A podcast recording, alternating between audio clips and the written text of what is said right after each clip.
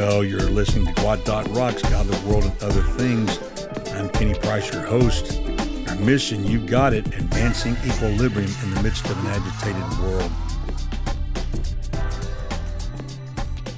Season 12, Episode 260, title Ultimate Good, subtitle Voices from the Past, reading number 13 on Providence.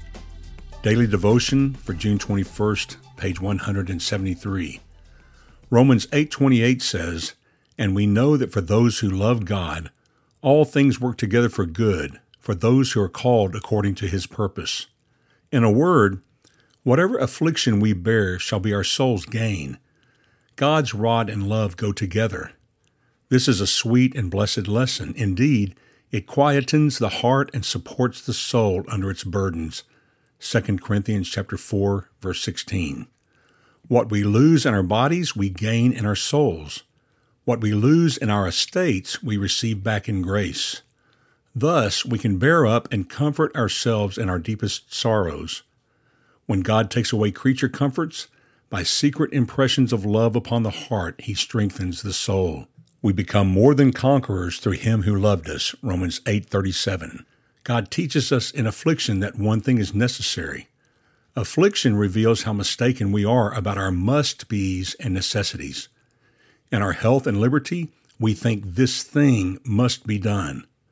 We think riches and honors are necessary, and we must have our estates and lay up large portions for our children. But in the day of adversity, when death looks us in the face and God causes the horror of the grave, the dread of the last judgment, and the terrors of eternity to pass before us, then we put our mouths in the dust and sigh. Oh, how I have been mistaken! I have fed upon ashes, and my deceived heart has turned me aside. We can now see how the pardon of sin, an interest in Christ, a sense of God's love, and the assurance of glory are the only indispensables. Christ alone is the one thing necessary, and all other things are but maybes at best. All the world has is but loss and dung in comparison with the excellence of the knowledge of Jesus Christ our Lord. Without him, the soul is undone to all eternity. They that do not learn this lesson in the school of the Word shall learn it in the school of affliction if they belong to God. Thomas Case, Select Works, A Treatise of Afflictions, pages 69 through 71. And with that, my friend, I bid you peace.